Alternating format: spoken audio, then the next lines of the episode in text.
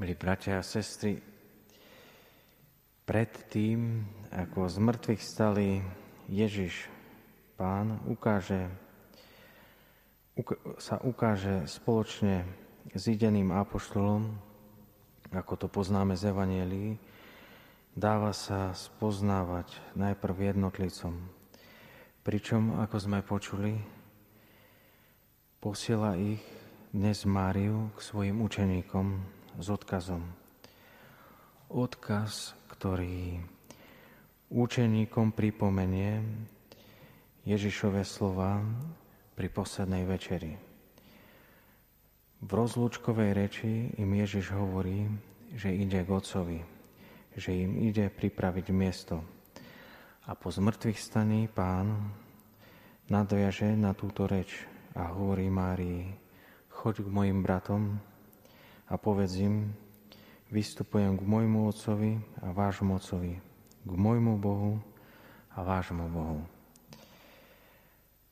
Pán si teda pripravuje apoštolov na stretnutie a chce, aby si pripomenuli jeho slova, jeho plán. Po zmrtvých staní po zmene situácií, keď Ježiš má, mohli by sme povedať, naspäť navrátenú moc. Pretože nie je mŕtvý, je živý. A všetko, čo má predtým, má aj teraz.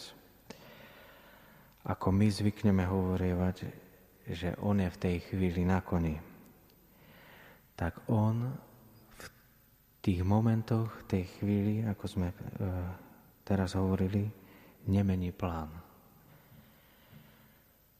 Prichádza znovu medzi svojich, medzi nás ľudí. Neničí, nevydáva hrozby, tresty, ale pripomína cez Máriu, idem k Otcovi, kde je mnoho príbytkov, idem vám pripraviť miesto. Trest, ktorý spomíname, prenecháva Otcovi.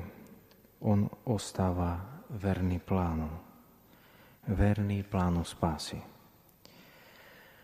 Keď sme dnes počúvali v prvom čítaní Petra, tak Peter to v deň Túric úplne pochopil. Keď sa prihovoril Jeruzalemčanom, ktorým Bolesť preniklo srdce z toho, čo urobili. Hovorím, robte pokánie a nech sa každý z vás dá pokrstiť. Lútosť, pokánie, krst. To je to prijatie spásy. Spásy, ktoré je Božím plánom s nami. Pane, aj nám daj silu ostať ti verný ostať verný plánu a tým aj nápomocný Tebe pri spáse všetkých ľudí. Amen.